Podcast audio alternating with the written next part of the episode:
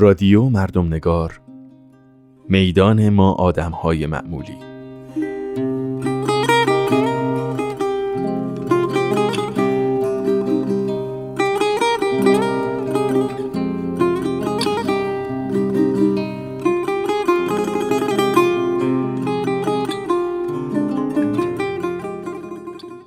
سلام. به چهارمین قسمت از رادیو مردم نگار خوش اومدید. این پادکست قرار شما رو دعوت کنه به دیدن دقیقتر اتفاقات، رویدادها و آدمهایی که در زندگی روزمره عمدتا نسبت به اونها بیتفاوتیم. قراره که اینجا قصه آدمهایی رو بگیم که همه جا هستن ولی چیز زیادی در موردشون نمی‌دونیم. هرچه که هست بازنمایی های رسانه است و کلیشه های فرهنگی. من شیوا علی نقیان هستم، دانش آموخته انسان شناسی و سردبیر این پادکست.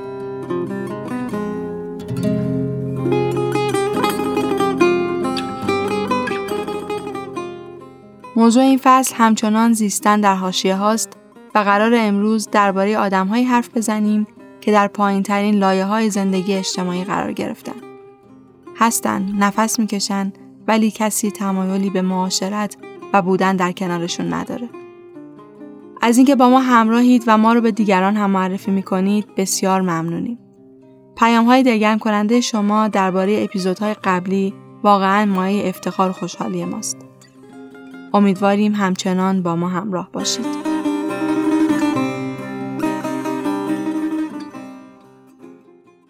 فصل اول ما نامری نیستیم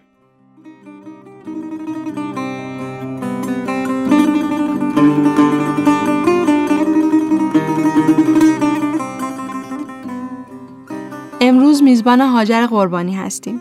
کارشناس ارشد پژوهش هنر و محقق حوزه مطالعات مرگ. هاجر سالهاست که درباره مرگ می نویسه و درگیری خودش با این مسئله رو در نوشته های مختلفی نشون داده. کتاب مرگ و مدرنیته ترجمه اوست.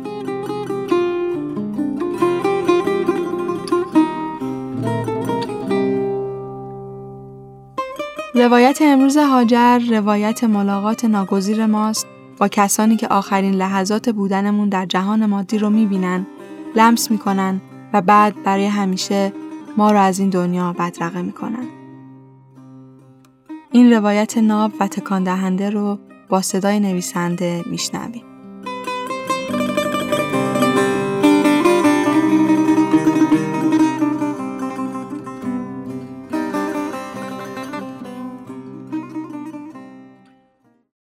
مرگ کسب و کار من است. هاجر قربانی.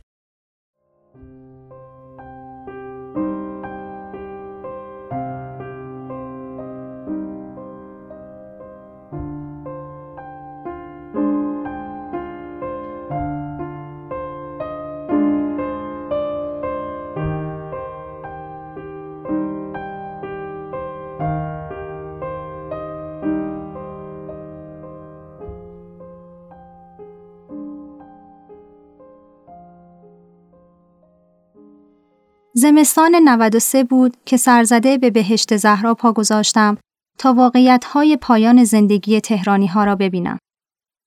در میان همهمه ها و فریادهای لا اله الا الله، شلوغی و شیون و زجه، صدای نفسهای حبس شده و تپش قلب خود را می شنیدم. من با قدمهای کند و ذهنی مشوش وارد فضای اروجیان شده بودم. گویی فضا و بودگان در فضا یکدیگر را مسخ کرده بودند.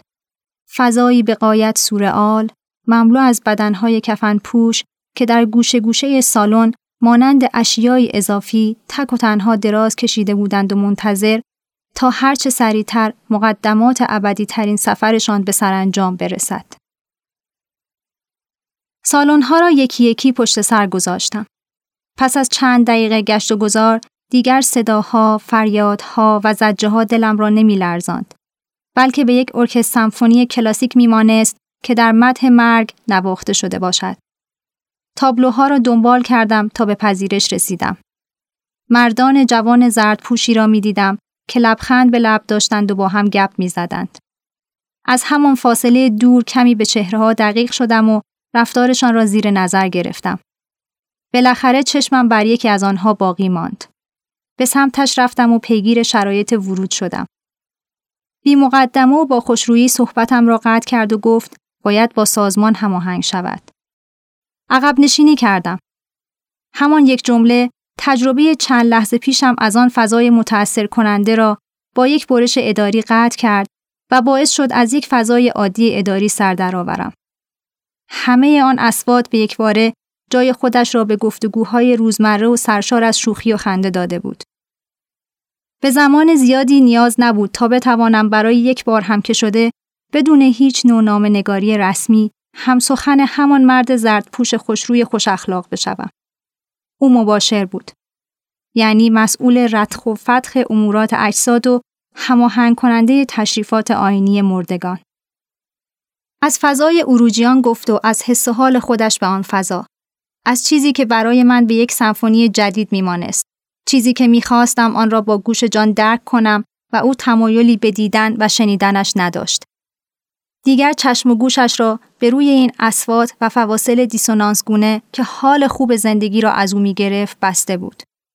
چند روز بعد طی تماسی تلفنی من به ملاقات و بازدید از اروجیان دعوت شدم. با همراهی فردی که حاج آقا مینامیدندش. پرسزنی های من در کنار حاج بدون اینکه کلمه میانمان رد و بدل شود میگذشت. حاج آقا آگاهانه تفسیر و توصیف فضا را به عهده من گذاشته بود. او مرد باهوشی بود. خوب می‌دانست مرا چگونه در میان حجمه از کنشها و روابط خاص مشاوران، مباشران و مدیران مرگ رها کند تا خودم آن فضا را کشف کنم. نمایش سخاوتمندی او در برابر صدها کارمند اروجیان عجیب و تجربه متفاوت بود. هرچه در خیال خود تلاش می کردم تا به این فضای آمیخته با مرگ نزدیک شوم، بوی اسفند و انفجار خنده های رانندگان آمبولانس مجددا مرا به زندگی و ارتباط این آدمها با یکدیگر می برد. چک پول هایی که از جیب حاجی بیرون می آمد و با لحجه اصفهانی قلیزی فریاد می زد. کم خودتو شیرین کن برا من. هرچی خواستید از خودم بخواید. از مردم پول نگیریدا. مردمی که میان اینجا داغ دارن. آنقدر دوروبرش شلوغ می‌شد که گمان می کردم حضور من را از یاد می برد. آن روز خانم جوانی منتظر حاجی بود. از طرز چادر گرفتنش می‌شد فهمید که چادری نیست و اجباری در کار است. خوب به صورتش خیره شدم. تتوی ناشیانه ابروها، رژ لب تیره، خط چشمان زخیم و ریمل هایی که بر روی موجه هایش سنگینی می کرد، می توانست امتداد همان فضای سورال پیرامونم باشد. حاجی اشاره به او کرد و او هم با اشاره به من فهماند که بقیه راه را او همراهیم می کند. همه چیز ناگهانی پیش رفته بود. دو ساعت بعد در حالی که قلبم تندتر از همیشه می تپید، شماره مادرم را گرفته بودم و انتظار کشنده کوتاهی تا تلفنش را جواب دهد. نفس عمیقی کشیدم و با وسواس حالش را پرسیدم. نمی‌دانم دلتنگ شده بودم یا نگران. لبه ایوان نشستم تا حالم جا بیاید. من حالا ساعتی را در سالن تطهیر گذرانده بودم. این حیات مسکوت کجا و آن سالن پرهیاهو کجا؟ رویای سورال تمام و من بیدار شده بودم. حالا فرصت آن را داشتم تا یک بار دیگر همه چیز را مرور کنم. خانم چادری گامهایش آهسته و بیتعلل بود. من را از در ورودی رد کرد و با لحنی گلایه آمیز زیر لب گفت اینجا پیر شدم. جلوتر که رفتیم فهمیدم او سرپرست مردشورهاست. خودش پس از سالها شستن میت حالا رئیس مردشورها شده بود. می گفت همین که حالا دستش بدنهایی را که دیگر خونی در آن جریان ندارد را لمس نمی کند، راضی است.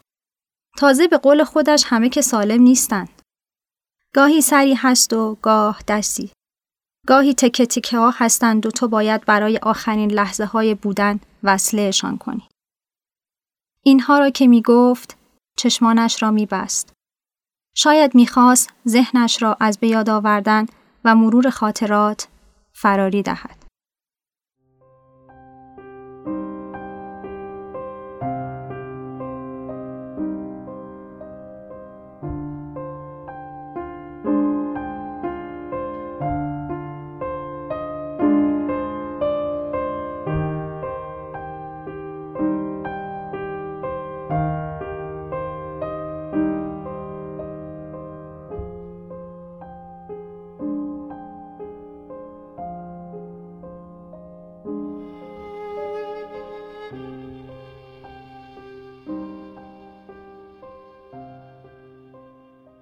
گلدانهای زیادی دم در ورودی بودند.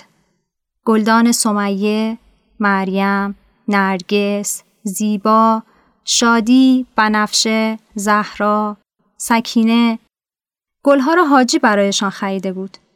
شاید نوعی زدودن مرگ از فضای روزمره بود و تزریق امید به زندگی. حالا اینکه یک گلدان بتواند تو را از هشت ساعت مراوده با جسدهای مختلف مسون کند چقدر باور کردنی است خود حکایت دیگری دارد. کمی جلوتر چندین خانم جوان با مانتوهای خاکستری مات و مبهوت نشسته بودند. مقنعه هایشان را بالا زده دستانشان را به پشت گردن تکیه داده و به سقف سالن خیره شده بودند. سعی می کردند ورود مرا نادیده بگیرند. من هم سعی کردم نگاهشان کنم و لبخندی بزنم. اما خبری از رفاقت چشمی نبود. انگار مزاحمشان شده بودم و خلوتشان را به هم زده بودم. از راهرو اول که گذشتم، سکوت پشت در ناگهان جایش را به صدای بلنگو، شیلنگ های آب و حرکت ریل وسط سالن داد. بیشتر از سی نفر در سالن اصلی با بدنهای مرده سر و کله می زدند. فضا ساختار عجیبی داشت. سنگهای مرمر خاکستری، دو به دو کنار هم، یکی گود و حوزچهی، یکی صاف و سیغلی. هفت تا دوتایی. گویی هندسه و اعداد در لایه های پنهانی مرگ و تدفین هم وجود دارند. و اینها هستند که مناسک را در کنار دیگر ادراکات حسی معنادار می کنند. چشمانم دو دو می کرد. نمی توانستم به یک جا خیره شوم.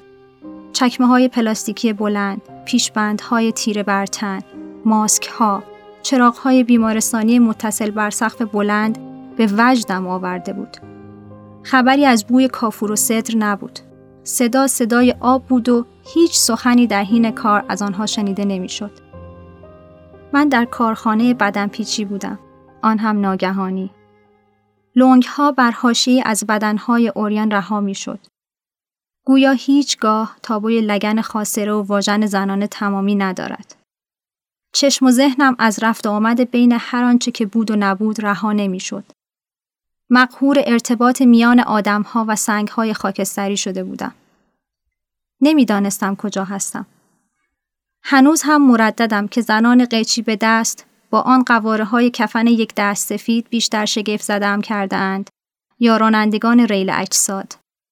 یعنی همان زنان فربهی که با یک اسای فلزی حلقدار پشت به بدنهای لمیده بر تخت ایستاده بودند و بدون اینکه حتی لحظه ای روی برگردانند جلوتر از کاورهای سیاه راه می رفتن. در اینجا به جز ناظران شرعی کسی میلی به خیره شدن به بدنها نداشت. همه جا صدای سکوت می آمد. هیچ کس با دیگری حرف نمی زد و توالی کارها با نگاه به دیگری مشخص می شد. نفسها حبس بود و تنها صدای برخورد آب با بدن و پاشیدن خونابه از روی برخی از سنگها، کشیده شدن برانکارد حمل جسد روی ریل میانی و باز شدن زیپ کاورها، اسوات انحصاری آن فضا بود. ماندم. اگرچه فکر می کردم تا به ماندن ندارم. سکوت سهمگین کارخانه بدن پیچی میخ کوبم کرده بود و کشش من به ماندن را بیشتر می کرد. مات تونل کفن پیچی و چرخه پایان ناپذیرش شده بودم. مدیر مردشورها رو به من کرد و گفت خیلی خوششانسی دختر. امروز بیشتر جنازه ها پیرن. اگر روزی اینجا باشی که ما کودک و نوزاد داریم یا دختر جوون دیگه زندگیت به روال عادی بر نمیگرده. این را گفت و به سمت میزش رفت. از بلنگو سه بار اعلام کرد. سنگ شش خانم حسینی و علی محمدی. اما نمی‌دانست همین بدنهای سال خواب شب را از چشم من خواهند رو بود. در همان حال فرد دیگری به سمتم آمد و پرسید دانشجوی چه رشته هستی؟ فهمیدم پیش از آمدنم آمار ورودم به خوبی داده شده است. ادامه داد من طلبم دانشجوی الهیات. پایان نامه منم در مورد مرگ در اسلامه. تو می‌خوای در مورد چی بدونی؟ گفتم هیچ آشنایی به فضای اینجا ندارم. دوست دارم با بچه ها گپی بزنم. سرش را برگرداند و به یکی از زنها گفت مریم خانم خلعتی یا دستت آزاده. این جمله برایم یادآور لحظاتی بود که وارد فضاهای زنانه دیگری مثل آرایشگاه می شدم. حجمی از کلمات و مفاهیم ناشنا که تو را مستاصل می کند. این را بعدا بارها و بارها در سالن تطهیر تجربه کردم. مریم خانم آمد سمت ما و گفت بفرمایید خانم جان در خدمتم. خانم طلبه رو به من گفت مریم خانم سالهاست اینجا کار می‌کنه.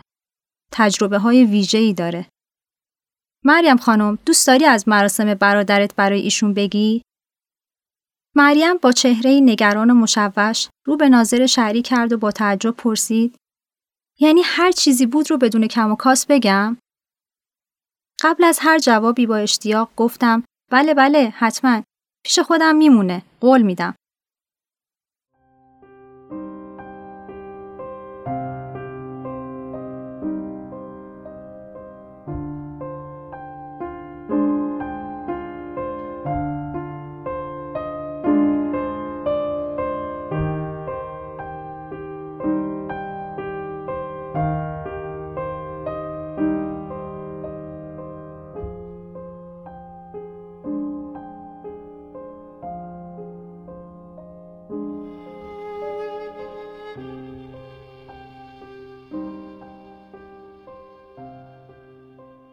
من به دنبال جمع کردن داده های خامی بودم از مناسک مرگ. اما به محض ورود به سالن متوجه سویه های از زندگی شده بودم که بیرحمانه پس پشت جنازه ها جاری است. مریم برادرش را از دست داده بود. برادری که به خاطر کاری که او اینجا انجام می دهد پیوند عاطفیش را با مریم قطع کرده بود. برادر می میرد و این مریم است که او را از یخچال سردخانه بیرون می کشد. می بینی برادر؟ آخر عاقبت هممون اینجاست. رویای نیمه شب مریم عجیب است. او در خوابش تمامی مردگانی که تا به آن روز تحصیل کرده بود را همانطور اوریان اما به صف شده می بیند. آنها به او تعظیم می کنند و می خواهند برادرش را ببخشد. تنم از صحبتهای مریم می لرزد. این خواب سورئال تمامی ندارد. رویا در رویا. به سمت استراحتگاه رفتیم. راهروهای اروجیان و ورود به سالن‌های متعدد به هزار توی مبهمی می ماند. با صدای هایده به خودم آمدم. مگر می شود. حتی برخی از آنها بشکن زنان همراهی می کردند عزیزان همه با هم بخونید که امشب شب عشق که امشب شب عشق. انگار که این استراحتگاه مکانی باشد در جغرافیایی دیگر. دیگر از مقنعه لباس فرم خبری نبود. شوخی بود و آواز و مراودات معمولی. سمیه به دختر آرام و خوشبر روی کنارش گفت جون بابا چه هیکلی چه موهایی داری تو؟ خوش به حال شوهرت. بقیه بلند بلند میخندیدند. من هم همینطور. حرفهایشان از هر زمین و بستری برایم جالب بود. تعدادی از آنها تمایل داشتند به من نزدیک شوند. البته برخی هم اهمیتی نمی‌دادند. نزدیک شدنشان شبیه شوخی بود. نوعی سر به سر گذاشتن با من. احساس می کردم می دستم بیاندازند و من راه دیگری به جز پذیرشش نداشتم. اگر این رفاقت یک روزه به سرانجام نمی رسید، تلخی سردی ارتباط قطعا حضور مرا تقطیع می کرد. من هم پا به پای شوخی هایشان رفتم تا یخی رابطه امان بشکند. بالاخره موفق شدم. از سوتی هایشان گفتند و دست های سنگین دم صبح. بلند بلند می خندیدیم و من کمک می کردم تا یکی را سوژه خنده کنیم. این تنها راه ممکن برای ایجاد ارتباط بود. اغلبشان با اتفاق نظر نرجس را مسبب تعداد های روزانه می دانستند. بنفشه با جلب توجه داد می‌زد. مرد شورتو ببرن نرجس. هر وقت اول صبح قیچی زدی تا خود زور دستم بشستم بود. ارتباط قیچی و مرگ را نمیفهمیدم. و آنها از اینکه من کلا در باغ نیستم خوششان می آمد. سارا دم گوشم گفت قیچی کفن و خلعتو میگه. هر وقت نرجس اولین کفنو می‌بره تعداد جنازه ها بالا میره. دستش سبک نیست. او دستش سبک نبود. برعکس دست های مادرم که همیشه پیش از عروسی پارچه چادر دختر دم بخ را می‌برید می‌گفتند دستش سبک است و عروسمان را عاقبت به خیر می کند. با صدای زیبای آزاده وقتی روی سندلی های آبدارخانه نشسته بودم به خودم آمدم.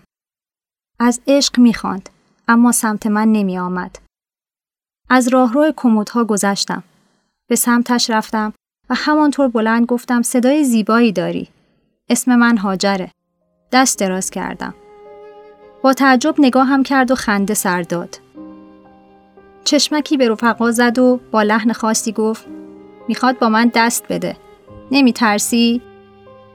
دستای من بیشتر از هزار تا مرده رو شسته ها. به سرعت عمق ماجرا را دریافتم که ذهن سفر کرده مریم تا کجا می رود.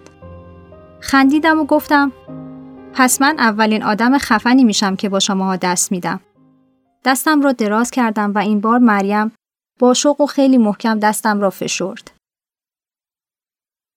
فهمیده بودم که به جز شوخی لمس دستهاشان تنها راه عبور بود.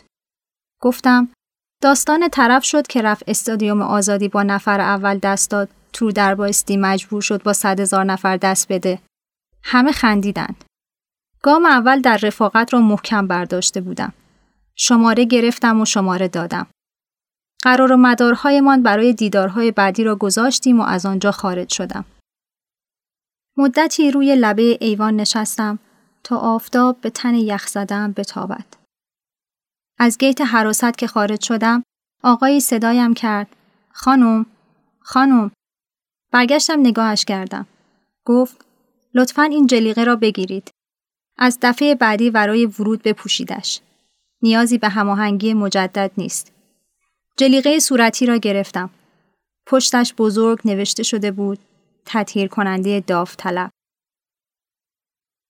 به خانه رسیدم در را باز کردم اما توان رفتن به اتاقم را نداشتم. به زور و زحمت وارد اتاق شدم و روی تخت افتادم.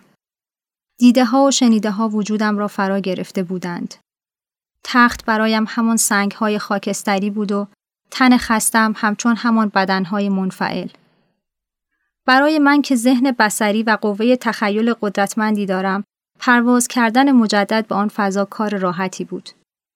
اما نمی‌دانم چرا از میان آن همه تن سرد تن مادری کهنسال از ذهنم بیرون نمی رفت. به هر سو که می نگریستم بدن اوریان همان زن را می دیدم که بدون اجازه چپ و راست می و شیلنگ قطور آب بر بدنش خونابه سرازیر می کرد. بدن سفید و چروکیدهش را فراموش نمی کردم. حس می کردم که با هر بار چرخاندن به سمت من چشمانش را باز می کند و چیزی از من می خواهد. بیخواب شده بودم. تا حدی که صبح نتوانستم مجددا به مرد شورخانه و قرار با بچه ها برسم.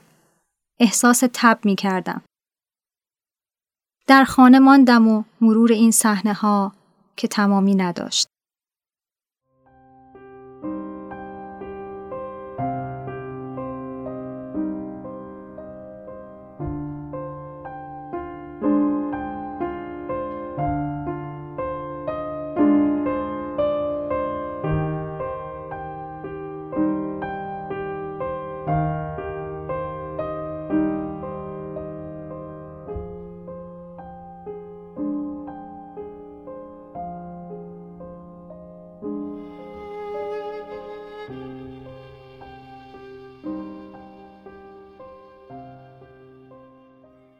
شیرینی دانمارکی محبوب ترین چیزی است که می توانم صبحها بخورم.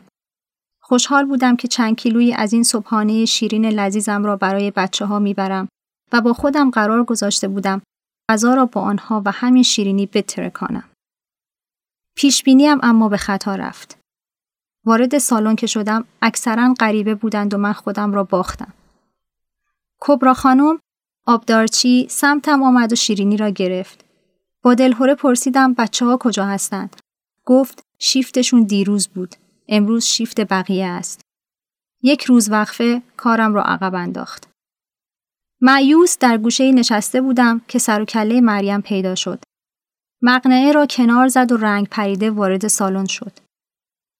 مرا دید اما بدون لبخند سری به نشان سلام تکان داد و رفت طبقه بالا. پشت سرش حرکت کردم. رنگ به چهره نداشت. همانطور که چای را داغ داغ هورت می‌کشید گفت چند کودک آوردند. می‌خوای ببینی؟ رنگ از چهرم پرید. نمی‌دانستم چه کنم. سعی کردم ذهن آشفتم را نکاود. به سرعت جویای خانواده آن کودکان شدم تا کمی زمان برای انتخابم بخرم. می‌خواستم به آنها نشان دهم که شغلتان، حرفهتان ترسناک نیست و کسی از شما حراسی ندارد و حالا باید فکر اینجایش را هم می کردم که بخواهند من را از نزدیک با تجربه های خود آشنا کنند. همراهی بود یا انتقام نمی‌دانم.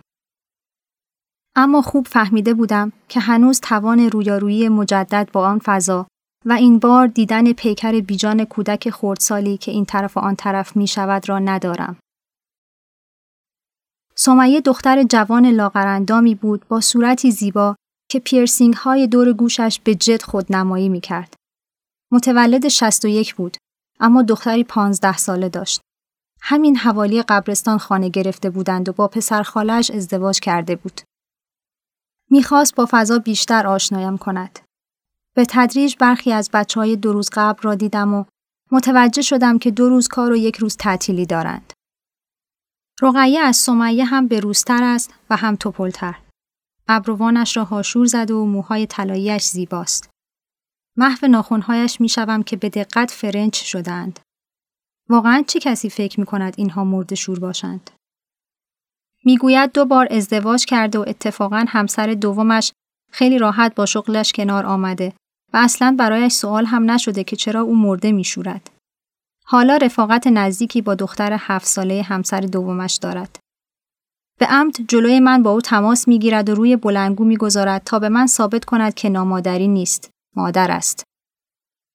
آنقدر گرم صحبت با سمیه و رقیه شده بودم که نفهمیدم 20 نفری دورمان حلقه زده اند. راستش را بخواهید گفتن از این فضا آدمهایش سخت است. دیدن زندگی و مرگ در کنار هم آن هم در این حد از تناقض چیزی نیست که به راحتی بتوانی هضمش کنی. زهرا می‌گوید باید منو بشناسی. من همه جا هستم. تو مجله ها و تلویزیون بارها حضور داشتم. من با پای خودم اومدم اینجا.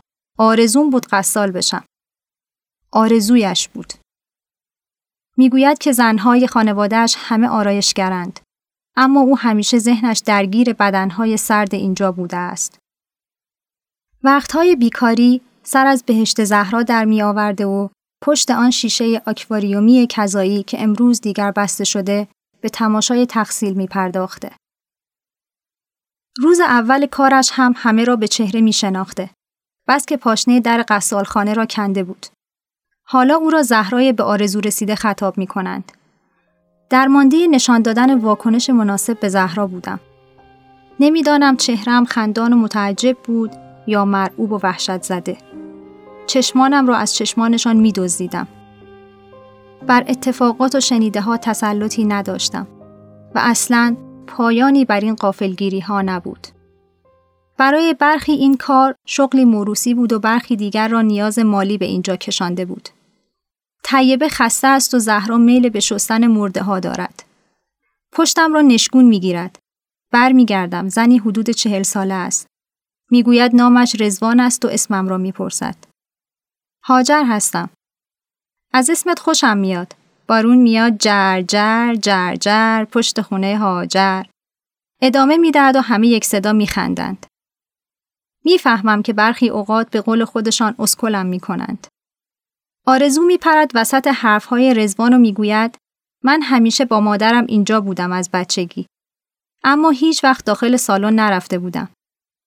رزوان هم پرید توی حرف او بلند بلند گفت یه خبری برات دارم یه خبر توپ نمیگذاشت آرزو صحبتش را تمام کند هم همه بود نه تنها حجمی صدا و حرفها و نظراتشان ذهنم را میفشرد بلکه به صورت فیزیکی هم آنقدر به من نزدیک شده بودند که دیگر حتی نمی توانستم به درستی نفس بکشم.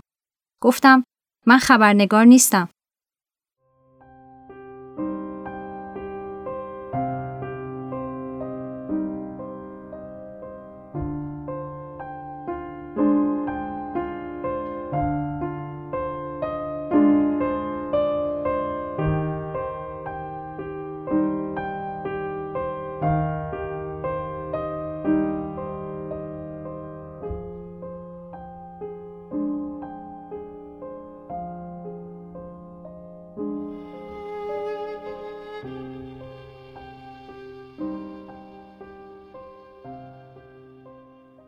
رزوان می‌گوید اگر خبرهایی که برات دارم رو بنویسی به تو مدال میدن و پشت سر ادامه می‌دهد. نه نه به تو نمیگم. بقیه رزوان را کنار می‌زنند. می‌گویند آزاده برایش تعریف کن که چطور با مادرت اینجا می آمدی. رزوان بدون اینکه به آزاده اجازه حرف زدن بدهد از دور داد زد. به خاطر اینکه مادرش 18 سال بدون یک روز تعطیلی و بدون توقف مرده شسته مثل ماها نبوده مادرش 18 سال بهترین سالهای زندگیشو داد به اینجا و رفت که چی من حاضرم 100 میلیون جمع کنم بدم یه سال جوونیمو به هم پس بدن همه اینها را رزوان از آن سر سالن داد می‌زد و می‌رفت. حتی زهرای به آرزو رسیده هم صدایش بلند شد. دیگر صداها را نمیشنیدم. هر کدامشان از ته سالن داستانشان را بدون وقفه برایم تعریف می کردن. تعداد پیج کردن خانم مدیر از سه بار هم گذشته بود و این به هم ریختگی به خاطر حضور غیر مترقبه من در آن فضا بود. نظم سالن به هم ریخته بود. نیشتر را زده بودم و خون دیگر بند نمی آمد. هیچ قدرتی برای جمع کردن فضا نداشتم. آنها همچون یک گروه کر ناهماهنگ پیوسته حرف می زدند. از دعواهای شخصی خانوادگی، از فشار حرفها، از برچسبی که بر پیشانیشان حک شده بود و ترکشان نمی کرد. و آن دستها که انگار مشمعز کننده ترین عضو است در بدنشان. با هر بار مراجعه به آنجا هوا تنگتر می شد و نفس کشیدن برایم سختتر. چنین شغل فرساینده ای را چطور می توان تاب آورد؟ چند نفر حاضرند به حرف آنها به رنج هر روزشان توجه کنند. می‌دانستم که شانه هایم زیر بار این همه دادخواهی خم خواهد شد. دستان مریم را گرفتم. لمسشان کردم. ظریف و زیبا بودند. چه کسی فکرش را می کرد که این دستها سالهاست بر بدن مردگان کشیده می شود. که ناپاکی مردگان بر دستهایش سنگینی می کند. به او گفتم دستان زیبایی دارد.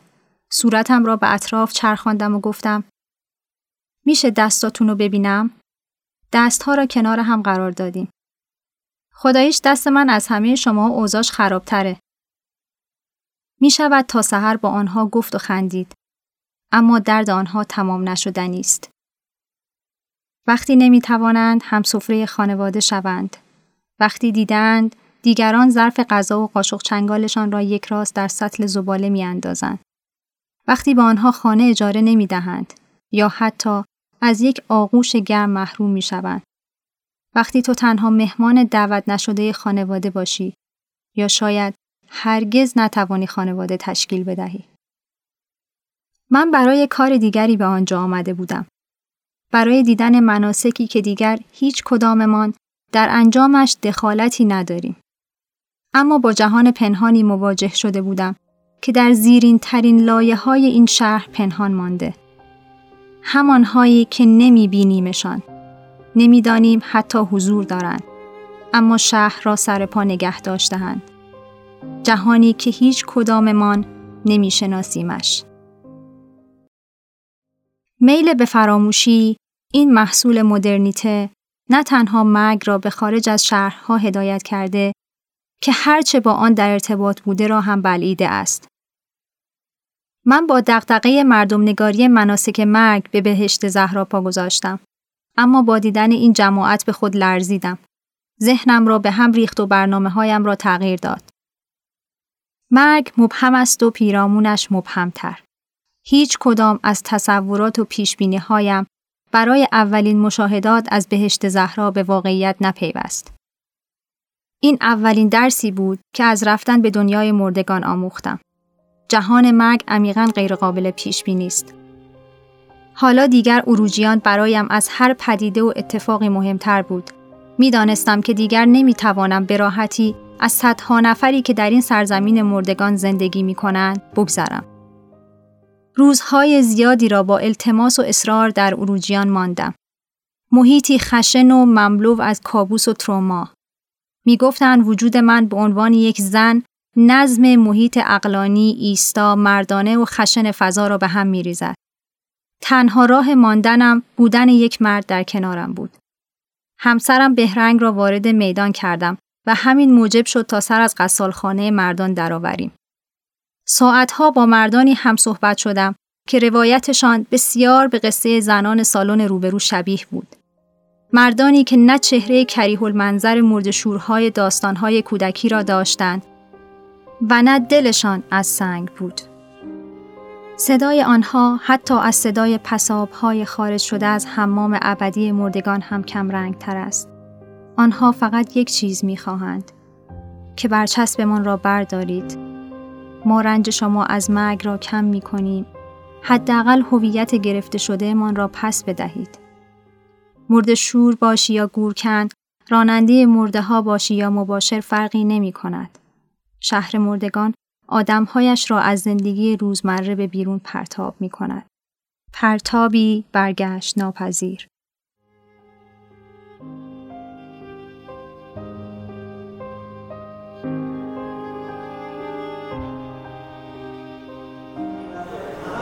حالا اینا میگن مثلا بچه ها اینجوری میگن ولی طبیعتش ما خودم دوستان اما ازم می‌پرسن کجا کار می‌کنی میگم تو شهرداری کار می‌کنم آخوند شهرداری هم. خودم چرا دارم میگم؟ خودم میگم. فقط خانوادم می‌دونن دقیقا کجا کار می‌کنم و حالا دوستانم مثلا زنگ می‌زنن خب چجوریه؟ شهرداری چی کار می‌کنه و شهرداری هم آخون می‌خوان. میگم آره مثلا دیدی که این کارهای فرهنگی حدیث می‌زنن تو سطح شهر؟ ما نظارت می‌کنیم این حدیث جعلی نباشه دروغ نباشه درست بزنن. این حدیث مال امام باقر فلان زیر نظر شهرداری این کارو می‌کنیم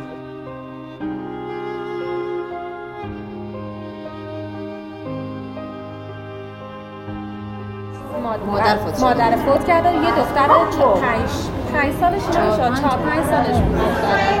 بعد یکی هم فامیلشون همسایه‌شون بود. آورده داشت فکر می‌کرد اینجا بیمارستانه.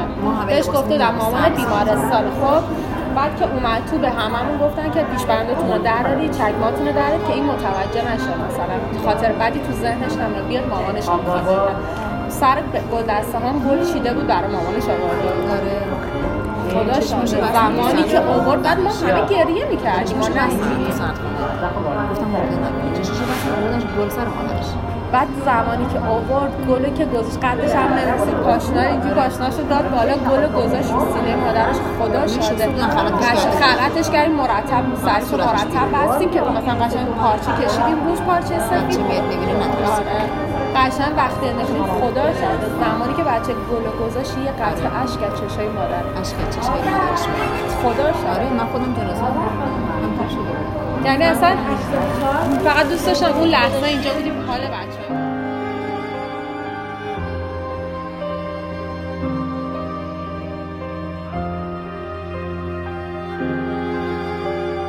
خب شما اینو قبول کنید. بچه من تحت هیچ شرایطی راضی نمیشه بگه من مرد شوره. بله نمیشه. حالا شما هزار بار مثلاش توضیح بده پسر من کاری که من انجام میدم به قول این آقا حجه ثواب حج داره جهاده ولی شاید اون لحظه جلو شما به خاطر اینکه حفظ آبرو کنه سرش رو تکون بده با... یعنی به عنوان تایید. ولی تو دلش میگه بابای من من چطوری پیش دوستم بگم بابام مرد شوره؟ ته دلش یه جورایی من چطوری برم برم یه چیزی بگیرم؟ به دوستم مثلا بگم این گوشی تو به من بده ببرم خونه. دوستم اول پیش میگه باش مرد شوره ممکنه دست به این گوشی من بزنه